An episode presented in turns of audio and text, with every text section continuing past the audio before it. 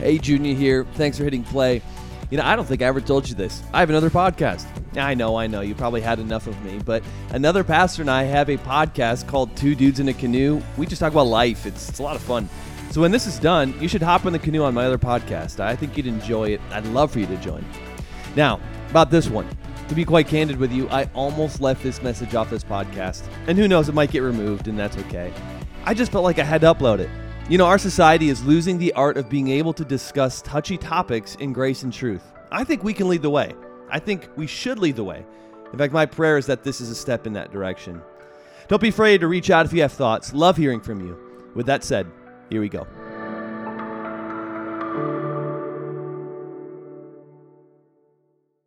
When I was a kid, I, I, grew up in Wisconsin and I didn't go to the local public school in town. Instead, my parents sent me to a small country Christian school. I mean, literally way out in the country. Uh, it was like a one room schoolhouse type of school. Very, very good people, uh, very strict people. It was, a, it was a school with a huge focus on rules. And in many ways, it was good for me uh, to learn to submit to rules that didn't necessarily make sense to me. When I was in seventh grade, though, my school decided to take a field trip to the Wisconsin state capitol to gather and, in their words, take a stand against gay marriage. Uh, there's a hearing about gay rights going on. And I remember this meeting very clearly. I was on one side of the room with my schoolmates and my teachers. And then on the other side of the room had people who were for gay marriage, and both sides of the room taking a stand. Now, I remember one man from the other side of the room, he got up and he gave a very impassioned speech about why he should be able to marry his partner. He was very articulate, and you could tell he had strong feelings, uh, strong feelings, not just for the topic, but for his partner. I was sitting next to one of my teachers, and when the man finished his speech, my teacher whispered to me, What a, a derogatory name for a homosexual. It was the first time I heard this term, and, and I, I, it took me back. Because the man who just gave that speech, Jesus loves him too, right? I didn't grow up around many gay people, at least that I knew of. Maybe I was ignorant to it.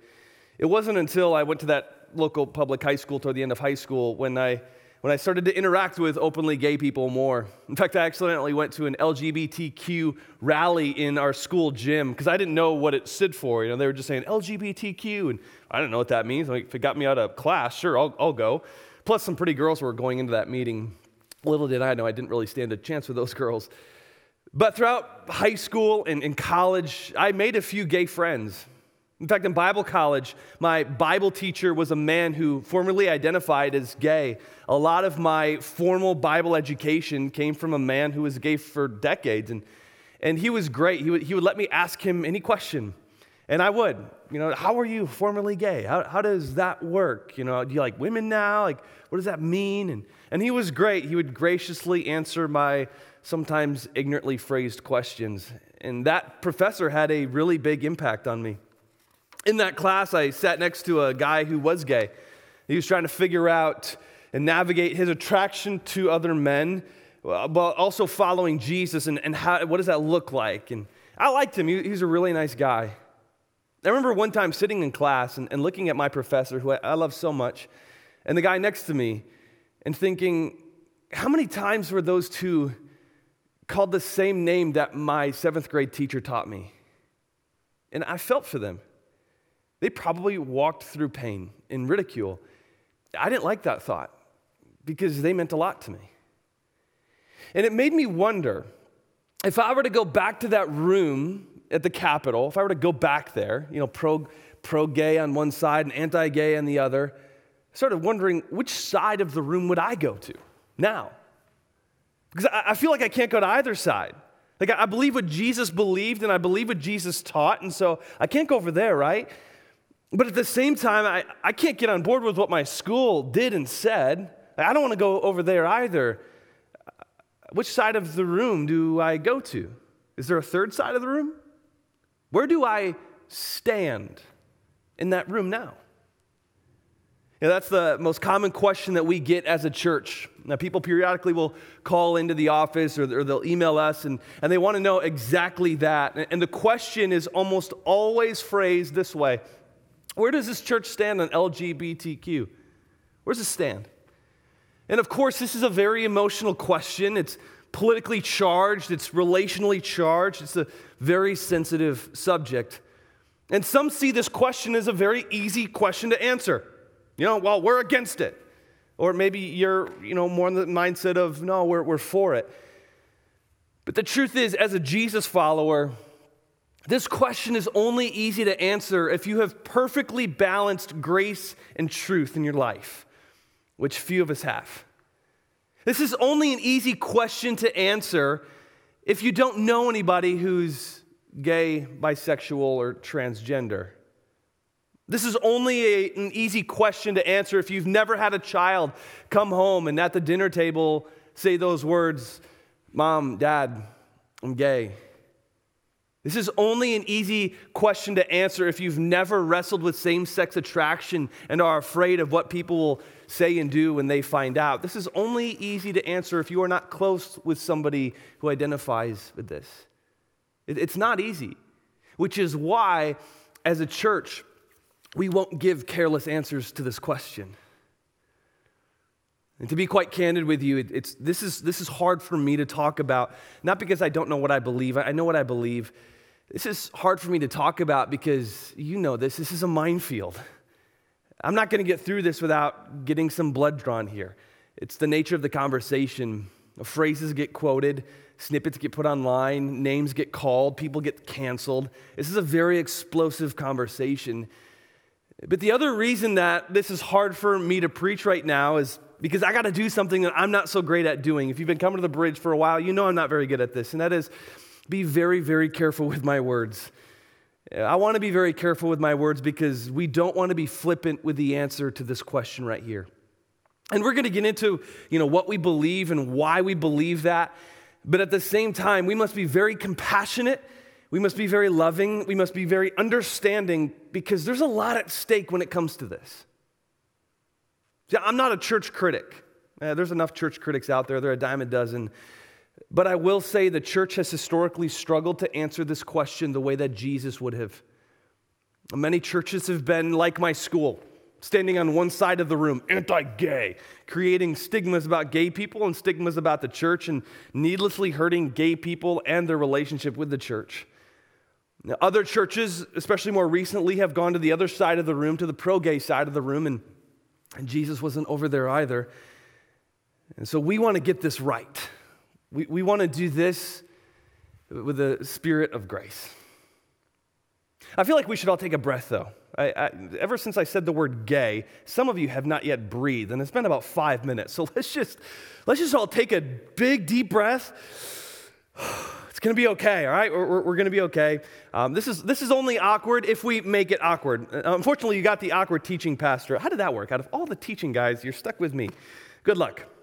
So let, let's, let's answer this question Where does the church stand on LGBTQ? You know, for, for me, I, I don't like the word stand because often when we, when we use the where do you stand questions, it doesn't respect the complexity of the issue. And we do this with a lot of topics today. You know, where do you stand on immigration? Where do you stand on COVID vaccinations? Where do you stand politically? And that question never really allows conversation. It's, it's often very loaded. Typically, it's, I want to know where you stand, so I can either accept you or I can write you off. We're not going to get to know each other. We're not going to hear each other out. We're not going to listen to each other's stories. Just tell me where you stand, and I'll tell you where I stand, and then we can decide if we're compatible. And that's why I just, I don't care for the, the use of the word stand or the, or the stand questions.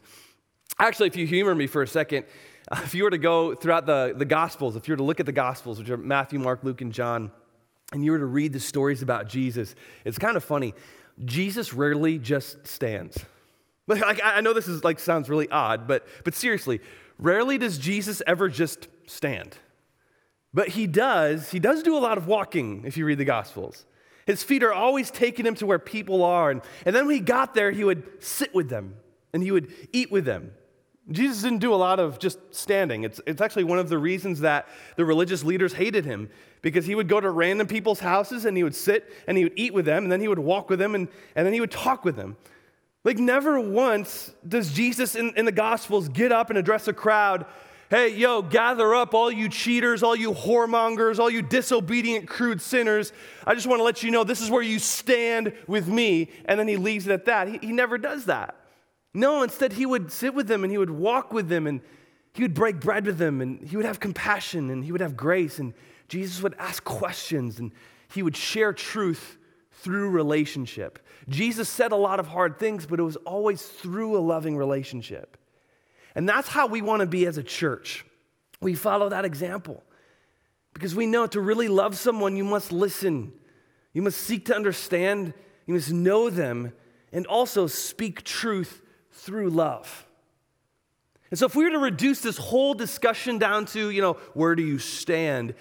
I fear that we would be standing on one side of the room instead of sitting with the people that Jesus would sit with. See, the bridge would rather sit where Jesus sat instead of stand where Pharisees stood.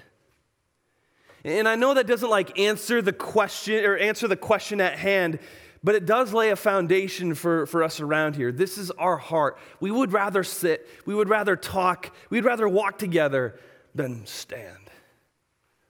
So, why do we even have to have this conversation? Well, the truth is, is because you've asked for it. So we're having this, it's your fault we're having this conversation. We just get this question way too much to, to, to ignore. But the bigger reason that we're having this conversation is because we as a church, we need to set the tone for how these conversations happen in grace and truth with humility. We need to show our world how to have these conversations. We're not going to see it on, on the news. We're not going to see it on social media. Instead, and you know this, instead, lines have been drawn, grenades have been thrown. Satan has been having a field day by hurting people, hurting the church, hurting gay people, and hurting families that are close. Uh, there's this charged division. But as Jesus followers, we're, we're, to be the bridge. We're to connect with people. We're to hear their stories. We're to love them. And we're to show them the truth that is found, the truth and love that is found in Jesus Christ. So that's why we're having this conversation. And I know, listen, I know that's like the longest intro ever. Typically, as a church, we're like a few verses deep uh, in a message by now. But when you have conversations like this one, it, it takes some time to get there. I think of it a lot like my daughters. You know, when I, when I need, to, need to have a sensitive conversation with one of my daughters, and, and usually that's on me as a father, I, I want to have some of those hard conversations. Uh, whenever I have those conversations, at, at, first, often I'll just sit with them and I'll, I'll, listen to them and I'll hold them and I'll tell them I love them. I'll, I'll take them for a walk. And then the conversation happens a, a, little bit, a little bit better. So having said all of that, let me just, let me just say, if you are same-sex attracted, I'm so glad that you're with us. I'm, I'm, glad that you have the courage to sit where you're sitting. And I want to let you know that we love you and that you should keep coming back and that this is a great place for, for you to be. Now, today, I might say some things that you don't like. Uh, truth is, though, I, I say things that straight people don't like too. But I might say some things that maybe you don't understand or, or maybe you disagree with. And I just want to let you know that that's okay. That's, that's all right. I mean, so much we, we wonder, you know, how can, I, how can I love you when we disagree? Hey, I've been married for 11 years and she disagrees with me all the time. Now, right now, my wife and I do not agree on the lighting in our house. She likes to have all the lights on. Like our, our, our house is like a lighthouse in the neighborhood, all the lights on. I like all the lights more dim and calm. It kind of calms the kids down and, and it sets the mood for, you know, just in case. Uh, but I disagree with how my wife backs up a car. I just disagree with how she does it. But she's cute. I love her. And she disagrees with the safety of my motorcycle. But once in a while, she'll just jump on the back for a date. My wife and I, we disagree with each other, but our disagreements actually enhance our love for each other. We don't have to agree on everything to be able to love each other. Uh, there's a few older ladies in our church who I love so dearly, and they hate my tattoos, and they hate my long hair but they give me the best hugs and they say, Junior, we love you anyway. And I love them too. Actually, my dad is part of, the, of that old lady group. Know, his new thing that he's been saying lately, he told me this last week. He's like, You look like the Geico caveman commercial. What, what an old man thing to say. I, I, I disagree with him, but I, I still love, I might lock him up, but I, I still love him. One of my good friends growing up, he actually taught me how to drive a manual transmission. He's a, he's a gay guy, good friend. We disagree. I love that guy. And he's so good to me. He, he has defended me, and I would defend him. We don't have to agree on this, and, and, and that's okay. I have gay friends who are probably going to listen to this and go, Yeah, we disagree with Junior, but we're still friends. And, and hopefully we can, we can all say that. So let, let, let, let's get to it. At the bridge, uh, we go to the Bible. We go to the Bible for everything. Uh, we see the Bible as our authority. It, this is not everybody's authority, but here at the bridge, we see this as our authority. And personally, there's stuff in here that I just wouldn't put in here. I, I wouldn't put in there. But I'm, I'm not God, and so I, I submit to what God says in here anyway. And so, what, what, does, what does God say? Well, the first few pages of Scripture uh, in, in the law, uh, in the New Testament, it's repeated that sexual intimacy is, between a, is for a man and a woman in a committed marriage.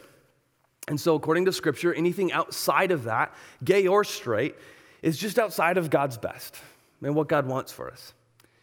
Now, I realize that that's not what many LGBTQ people want to hear. Uh, to be fair, that's not what many straight people want to hear either. Uh, for a lot of straight Christians, it's this truth right here that we would like to change. You ask most Christian guys, what's the one sin you wish was permitted? It would be this right here. Because sex outside of marriage with anybody we find attractive, man, it sounds like a good time. You know, so often, again, gay or straight, doesn't matter. So often we want God. We want God, but we want Him out of our bedroom and we want Him off of our computers and we want Him out of our thoughts. Because we know, we know it was Jesus who said these words. If you have one lustful thought, you've committed adultery. Oh, we don't like that. Now we're all guilty of going against Scripture, what Scripture has laid out for us. And that's the thing is the church historically has often isolated homosexuality as being like the dirtiest, most offensive sin, and then we rail against it, you know, and take these public stands. Meanwhile, our pews are filled with people who are living together and sleeping together and minds overwhelmed with sexual fantasies, just dirty minds. And, and Jesus is going, Come on, guys, it's all out of bounds. None of you are better than the other. And so, gay or straight, we, we've all messed this up in some way. Now, one common question that, that is out there uh, that people are asking today is well, Jesus never specifically mentions homosexuality. Jesus never specifically mentioned a lot of things, though. Uh, he never mentioned wife beating, but, but I can tell you he's not for that. See, this right here, this is what we call an argument from silence, which is never a, a good argument. The reality is, though, Jesus did talk about sexual purity and, and, marriage. Jesus does address it. In fact, this is what Jesus taught. This is Jesus speaking. He said, He who created them from the beginning made them male and female, and said, Therefore, a man shall leave his father and his mother and hold fast to his wife, and the two shall become one flesh. And so, as Jesus is teaching this, he's affirming God's original design, God's best. But more than this, to, to take this a level deeper, uh, something that Christians believe is that Jesus is God.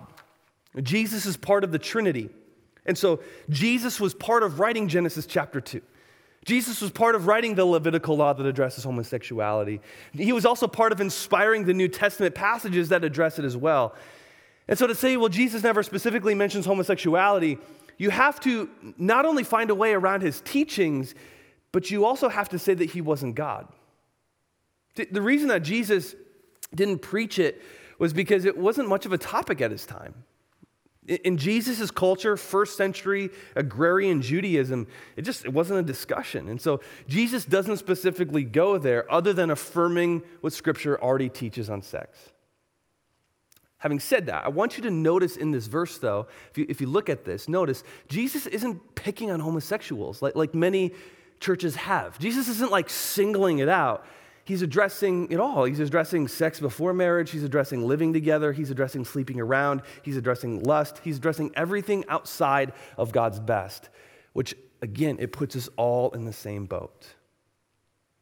Now, I realize that this right here makes Jesus look like a bigot today.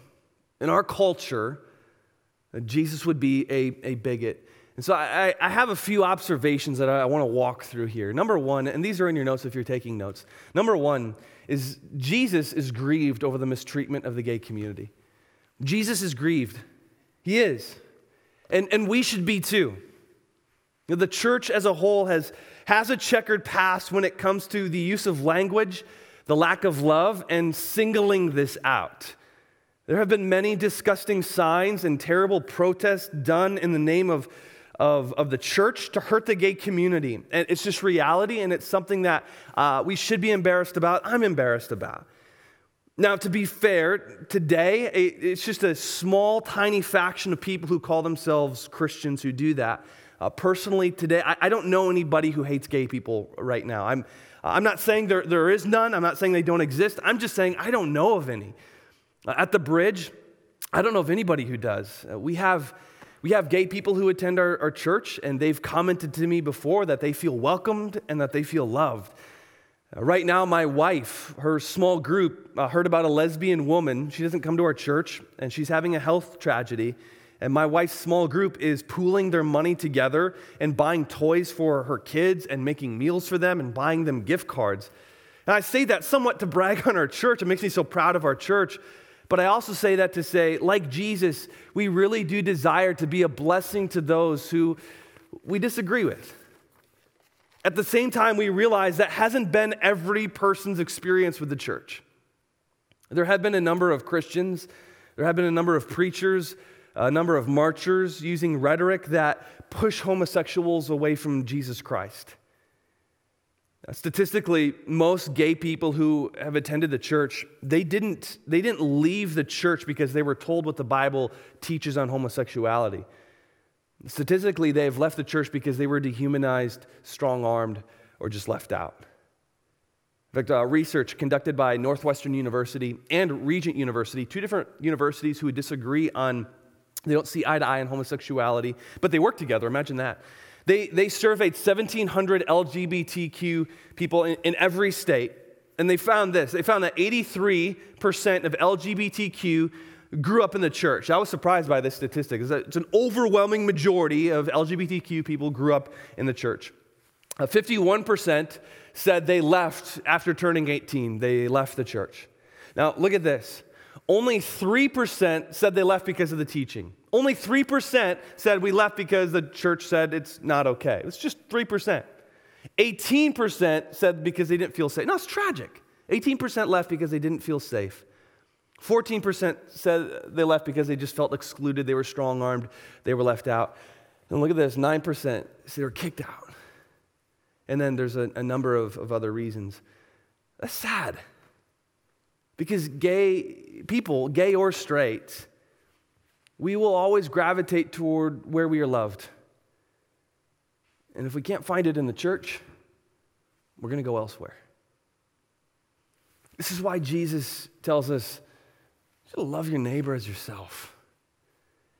And Jesus doesn't qualify this. Jesus doesn't say, love your neighbor who's of the same race, love your neighbor who has the right sex life, love your neighbor who votes right, Love your neighbor who, you know, is masked up. No, there's, no, there's no qualifiers on any of this. Jesus says even the pagans, even the even unbelievers love people who are easy to love, who are just like them. No, we're to, we're to love everybody, no exceptions. Which is why Jesus is grieved over the mistreatment of homosexuals, the jokes, the name calling, the attacks. It hurts Jesus because Jesus wants them as much as he wants anyone else. And Jesus died for homosexuals as much as he died for heterosexuals. If the gospel is not good news to gay people, it's not good news to anyone. And Jesus' love is, is unconditional while it holds us accountable. Jesus, lo- Jesus' love delivers grace and truth, it empowers our obedience. It's the kindness of God that drives us to repentance. Second observation that we must realize is sexual attraction is complex. It's complex. Imagine, if you will, and some of you don't need to imagine this because this is your story, but for the rest of us, imagine the, the pain and the fear someone feels as a kid to hear their friends talk about members of the opposite sex. And you keep wondering, when am I going to feel that way? Because you're more interested in members of the same sex, and it doesn't make sense to you. And as you get older, you wonder and, and, you hope that this might go away. In fact, you, you might even pray, you know, God, take this from me. But it doesn't happen. And then as you attend church, you hear sermons that feel condemning and nobody understands. And, and you don't feel like you can talk about this struggle. You hear the jokes, you hear the names, and you end up laying in bed at night just wondering, asking yourself, how am I going to live my life? And this is the story of many, many, many people, friends of mine, my, my Bible professor. And we need to have an incredible amount of kindness and compassion and a willingness, as Jesus did, to sit down and break bread and walk with people. See, regardless of who you're attracted to, what we're attracted to, gay or straight, it's a bit of a mystery. It's, it's complex, and we don't fully understand it. Sexual attraction is it's complex. For example, uh, ladies, you might get together with your girlfriends and you're going to watch a movie and, uh, and, and your friend you know the movie comes on and, and, the main character shows up and all your friends think that actor is so cute i mean so muscular so cute but you're sitting there going, I, I don't see it. In fact, you, you instead, you like the, the nerdier co star, you know, with the big glasses. Or fellas, you know, you get together with the guys, and, and some of the guys are interested in blondes, and some of the guys are interested in brunettes, and yeah, you're just more interested in redheads. Why? Mm, not sure. See, none of us sat in middle school and went, hmm, I think I'm going to be attracted to that person right there. That's not what happened. You, you just were, and you can't explain why. And so science has concluded, in studies in psychology, they've concluded genetically, it's just, it's, it's, it's largely a mystery. Some of us are attracted to certain hair colors, certain body types, certain styles. And so science concludes there's just, there's no gene that determines our attraction. There's no gene that determines our orientation. It's just, it's a complex disposition. And so, what happens, and, and, and, this is what happens so much for, for any discussion today, especially politics, is we'll take a very complex issue, you know, whether it's uh, immigration or justice, and we'll take a very complex issue and then we'll just oversimplify it. Now, we, we do this with sexual orientation. You know, oversimplify it. Well, they chose to be sexually attracted to the same sex. Or no, they were born that way. Just oversimplify it. No, no, no, no. It's a very complex issue, and to treat it as, as a simple one actually hurts the discussion, it hurts the individuals, and it creates division. So let's not oversimplify complex topics.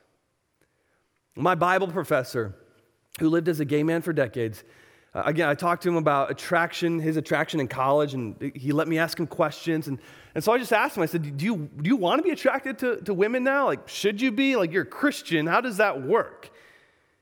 And he said to me, he said, Junior, man, I, if there was a switch I could flip for me to be attracted to a, a woman, I would flip that because, Junior, I want a family. And I loved his answer.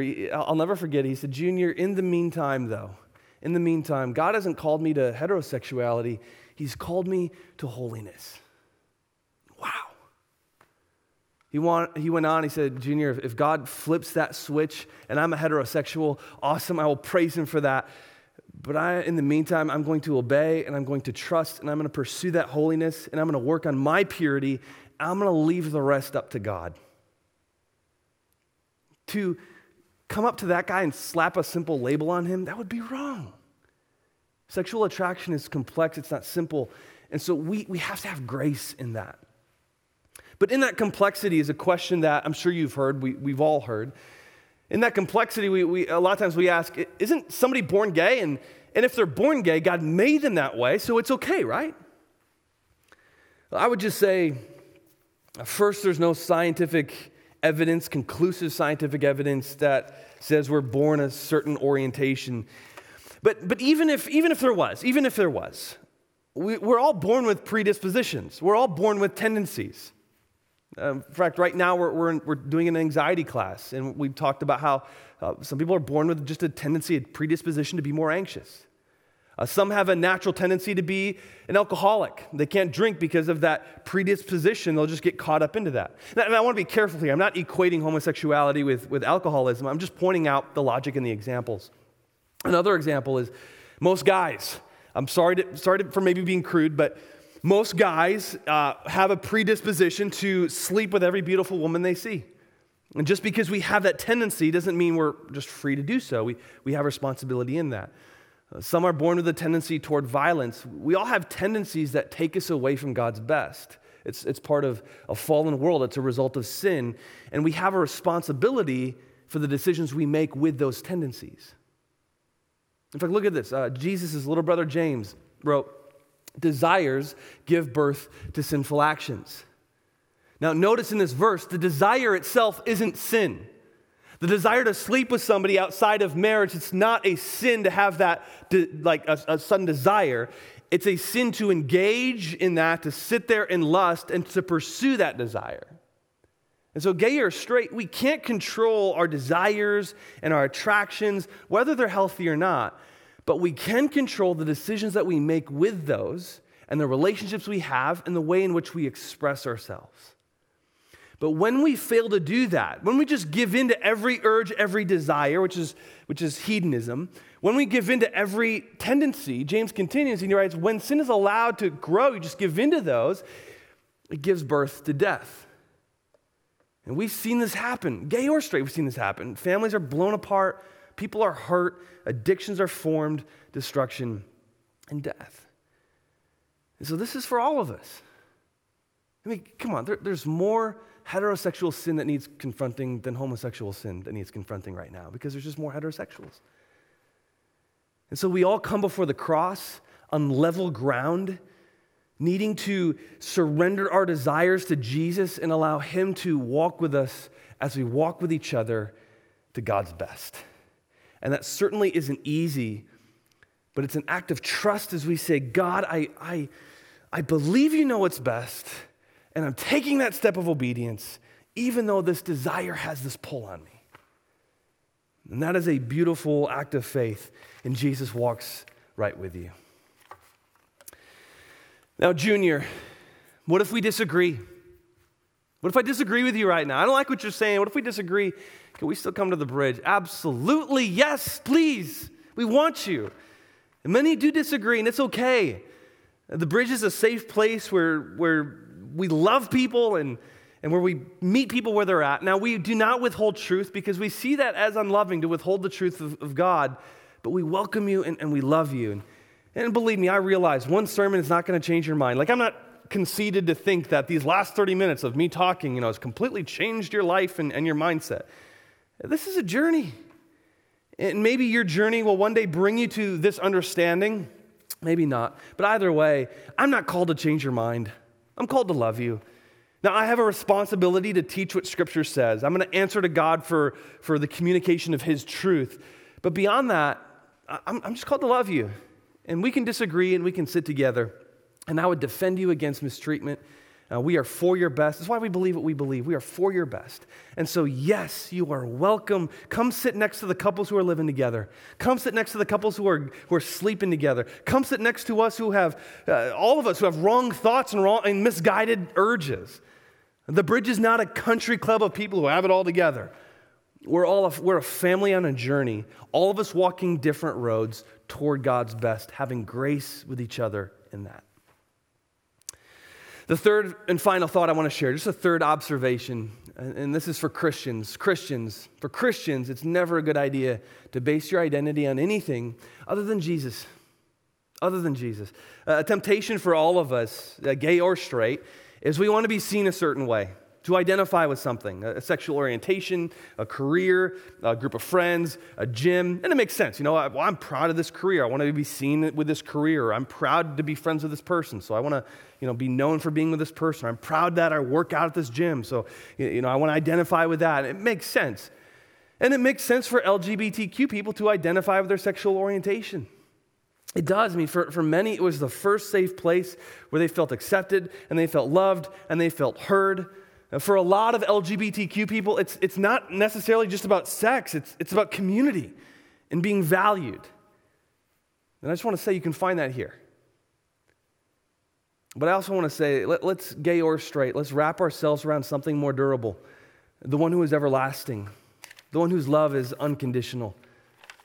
I mean, for me, anytime that I've placed my identity in, in something else, I've, I've been let down. I've put my identity in friendships, in sports, in relationships, things that could not support my identity.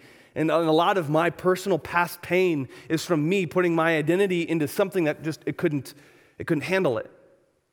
Even today, I, for me today, I'm a husband, I'm a father, I'm a boss, I'm a, I'm a teacher, I'm a bad fisherman, I'm a mediocre barbecuer. This is just like different parts of me. And there's this constant pull to, uh, to put my identity in, in one of those things. And as soon as I do, I set myself up for disappointment. And so instead, I take those parts of me and I make them subordinate to my identity, my one true identity. I am in Christ. I'm in Christ. I love how uh, Jesus' best friend puts it. He puts, Jesus must increase, I must decrease. See, I am at my best, and you are at your best. You are firing on all cylinders. You are most confident. You are feeling most free. You are most accepted. The more that Jesus increases in your life as you decrease. And so may we, again, get her straight.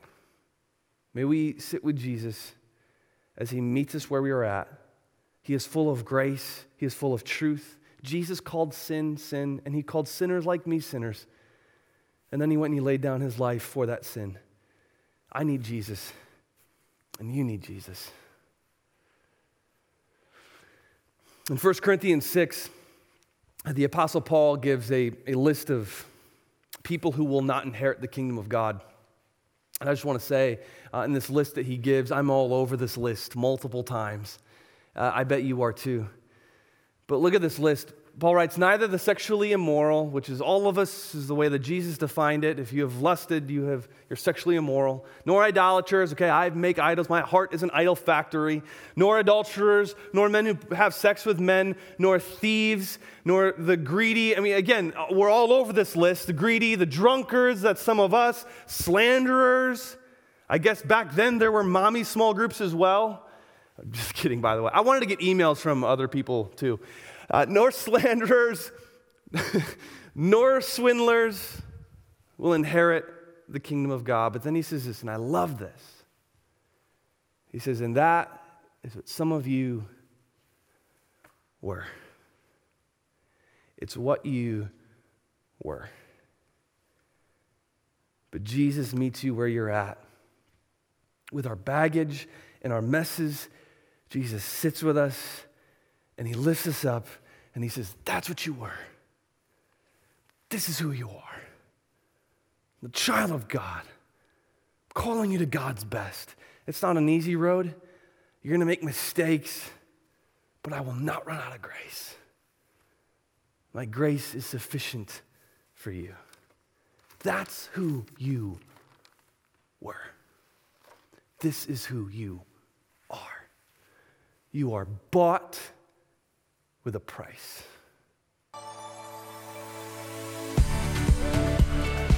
Thanks again for listening. If you enjoyed the podcast, would you give it a share? It goes a long way. Also, don't forget to subscribe if you haven't yet. Hey, God has something for you today. Go after it. Blessings.